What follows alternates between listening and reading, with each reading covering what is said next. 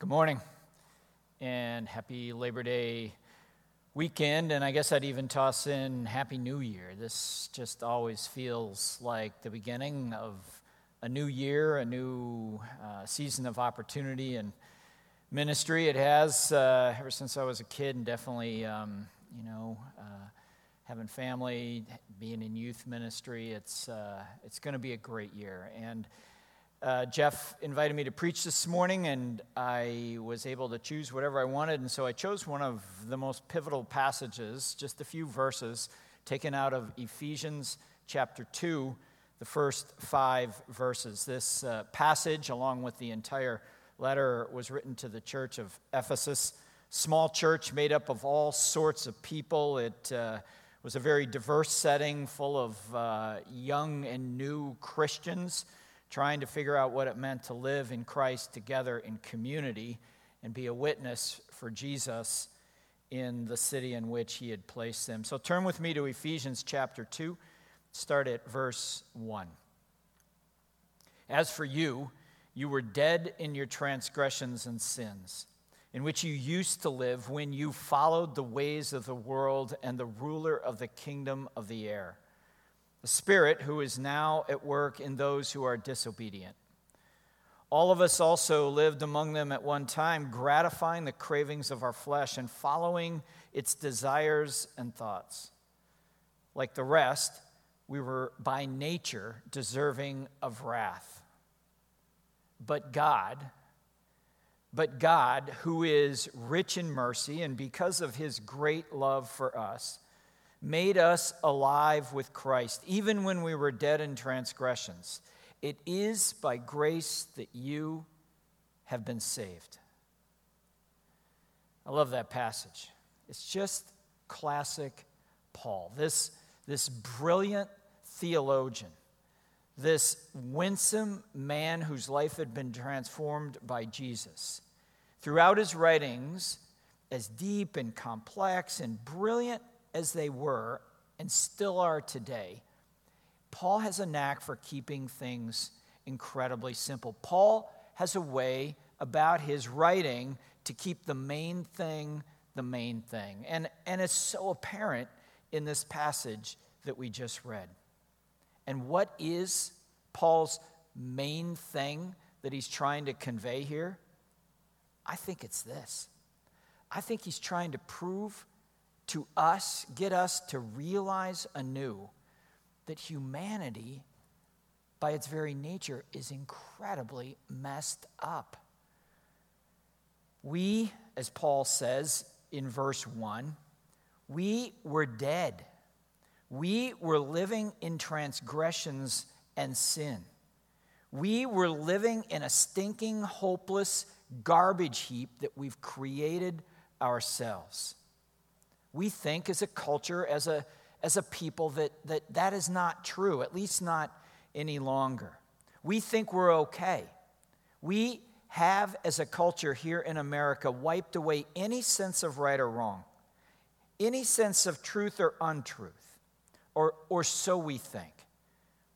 It's sort of like, as a culture, we, we say to one another, Who are you to tell me that my opinion of what is right or wrong or true or not is not right.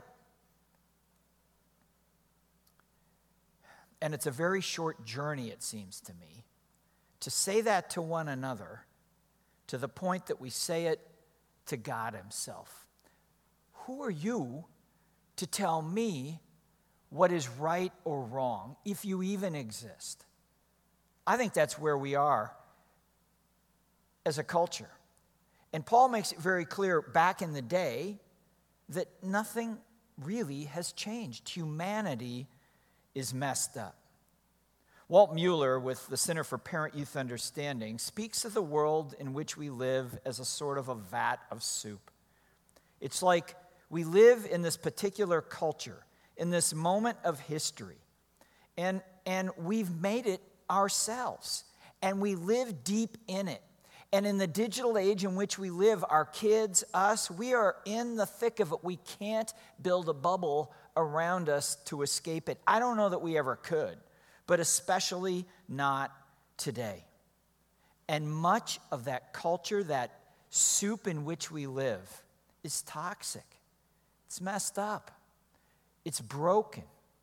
It's warped. It's askew. And, and we've created that for ourselves. And really, when you go back and read Paul's words here, and when you go all the way back to the beginning to Adam and Eve, it's so incredible to think that not that much has changed. Now, how did it happen? How did this beautiful creation, this world in which God made and loved and called good, how did it get so messed up? What happened? Well, Paul lays it out here in these first couple of verses in chapter 2 of Ephesians. He, he points the finger straight up at us and at Satan himself.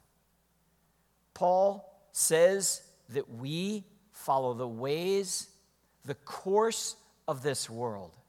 The Greek word for uh, world is aeon or age, or as Gnostic teachers used to say, it's sort of like eons. It's like the emanation from all that's around us. There's a sense that there's something emanating from a false God that's enticing, that's attractive, that we are drawn to, like I remember bugs and mosquitoes at bright lights in the evening in Minnesota. I mean, there was this like cloud around these bright lights when we'd be outside playing volleyball or whatever, and these huge lights. Following the ways of this warped, sin soaked, broken world is what we're about as humanity, and we are enticed.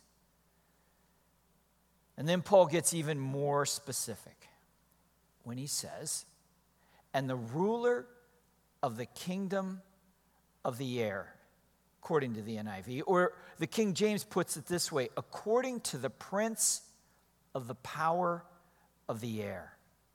Paul's reference to a ruler, to a prince, of course, is a reference to Satan, the one who knows you pretty well, the one who has your number, the one who whispers in your ear and who has you pretty figured out.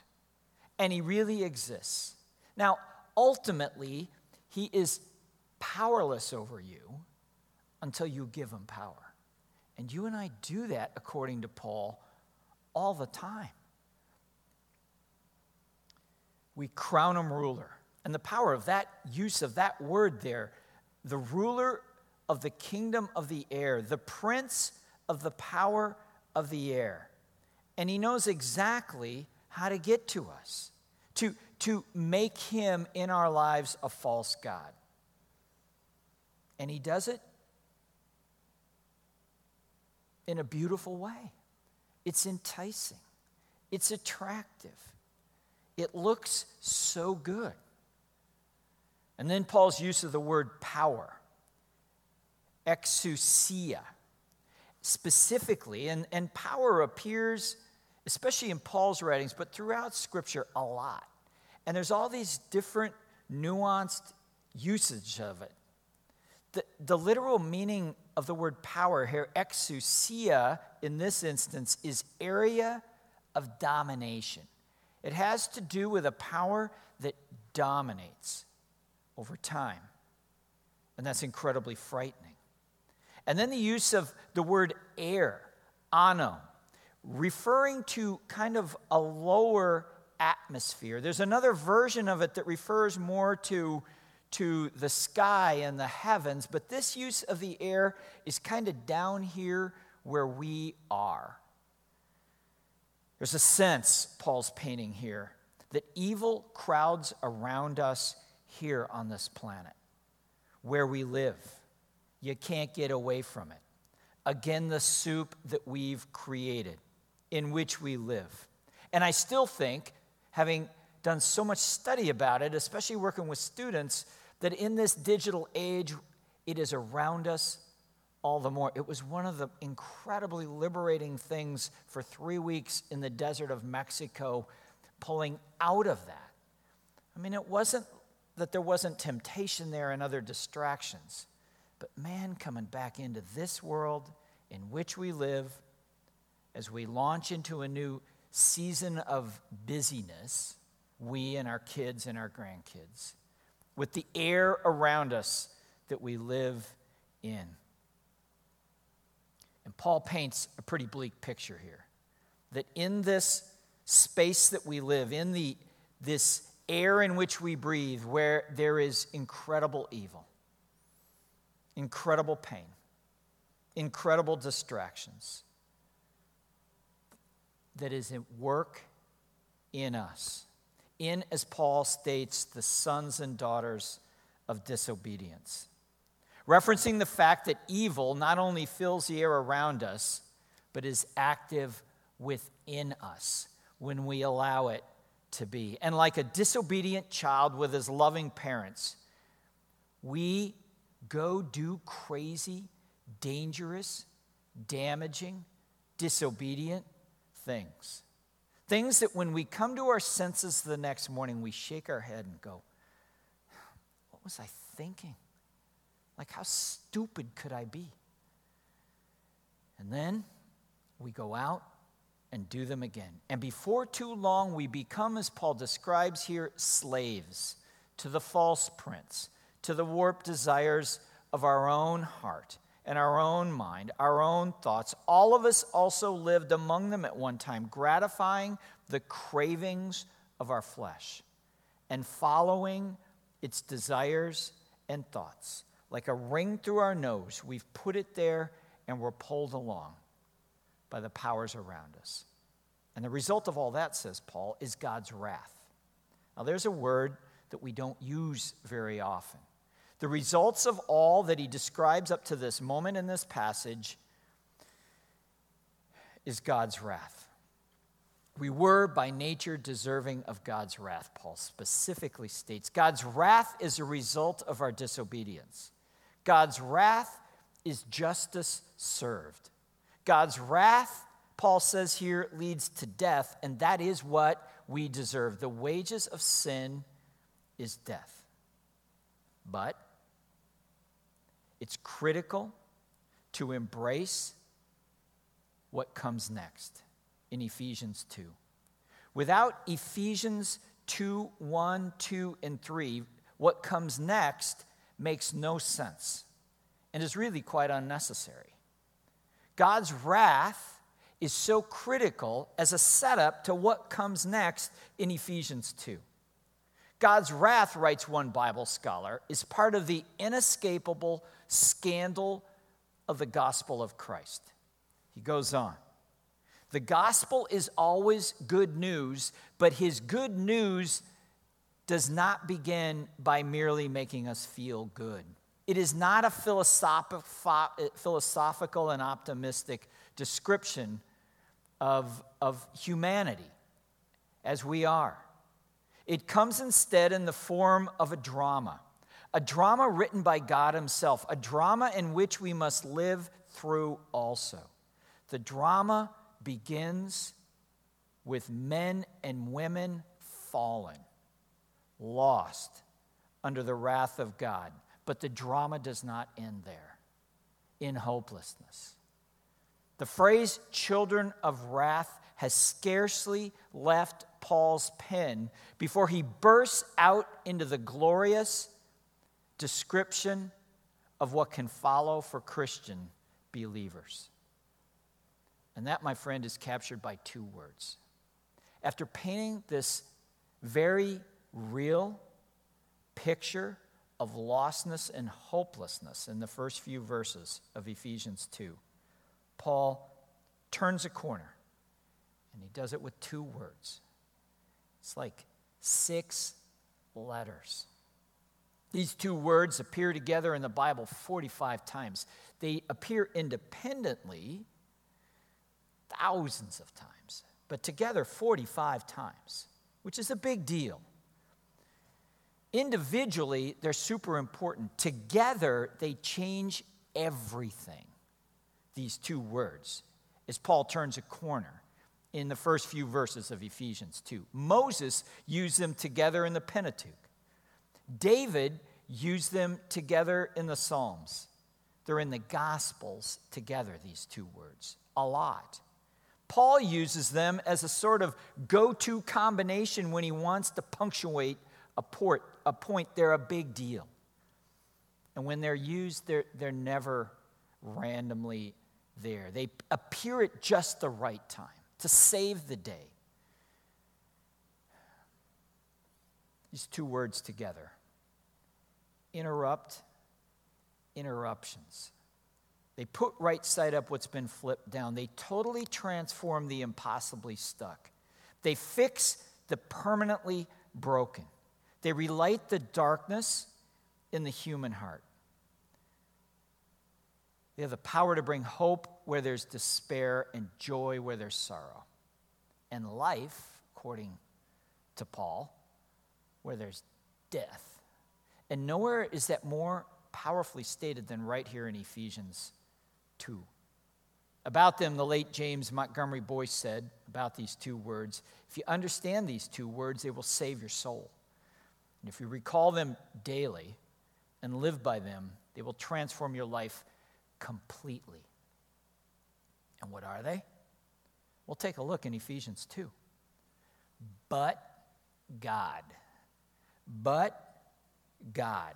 He kicks off verse 4 with those two words. And as he does, he echoes the powerhouse verses that come again and again in Scripture, especially from the, the hand of Paul, and especially in Romans. Romans 6 23, for the wages of sin is death, but the free gift of God is eternal life in Christ Jesus our Lord. And Romans 5 8, but God demonstrates his own love for us in this.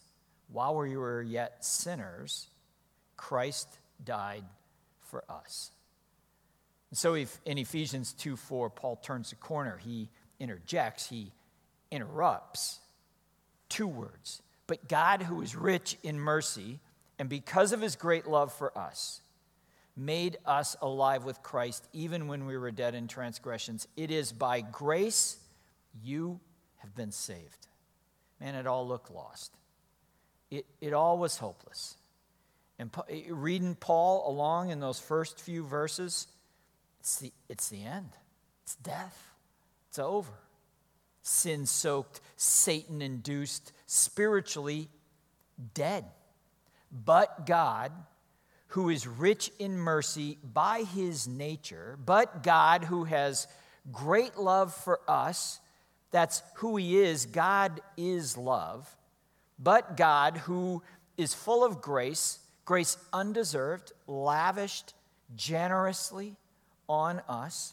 But God, given all that was against us, made us alive with Christ, even when we were dead in sin. We have been saved, Paul punctuates it at the end. And so we sing Amazing Grace. How sweet the sound that saved a wretch like me. I once was lost. I once was hopeless. Man, I was so messed up.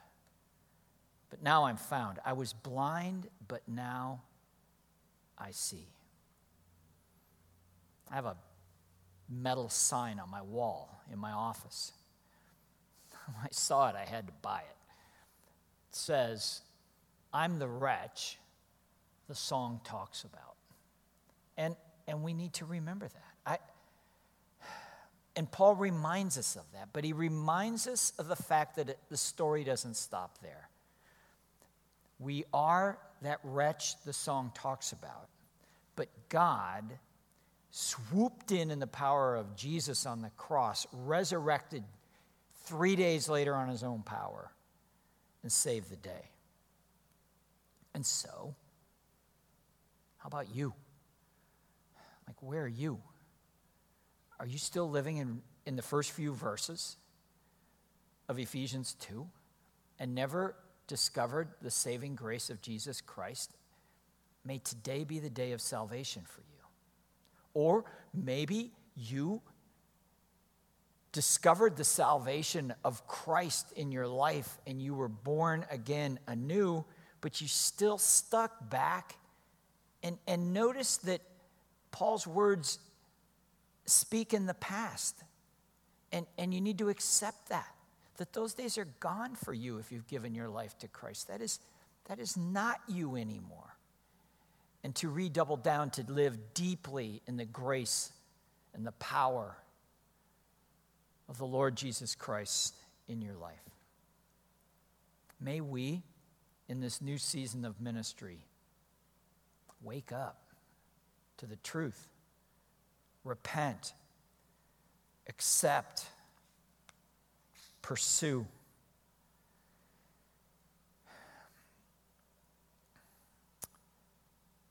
When we were wrapping up our series last week of the Ten Commandments, when Nancy was preaching, I was looking at the verse she was preaching on, and then at the end, I looked at what came next. I'd never really looked at what came next after the Ten Commandments. Listen to this. So there's this like convicting barrage of Ten Commandments. And listen to the people's reaction to that. It's very convicting. When the people saw the thunder and lightning and heard the trumpet and saw the mountain in smoke, they trembled in fear. They stayed at a distance and said to Moses, Speak to us yourself and we will listen, but do not have God speak to us or we will die. Moses said to the people, Hey, don't be afraid. God has come to test you so that the fear of God will be with you to keep you from sinning. Again, scripture says, the people remained at a distance while Moses approached the thick darkness where God was. It just struck me that the reaction to the conviction of the Holy Spirit about us being messed up is to run and hide, just like Adam and Eve, just like you and me. Don't do that. Like, don't do that. Take Moses' words to heart. Don't be afraid. God has come to test you, to bring you closer to Himself, that the fear of God would keep you from sinning and that you would live deep into Him. May that be so for us in the days ahead. Let's pray. Lord God, thank you for all the ways that you call us to yourself, that you convict us of our sin, and then you interject the truth, the grace, the mercy, the power out of your generous gift of your Son, Jesus, out of your great love for us. We are, we believe, we know the apple of your eye. We who have never jumped into your Son's arms, we who have, you love us. And may this new season of ministry be marked by your people jumping into a renewed relationship with you. In Christ's name, amen.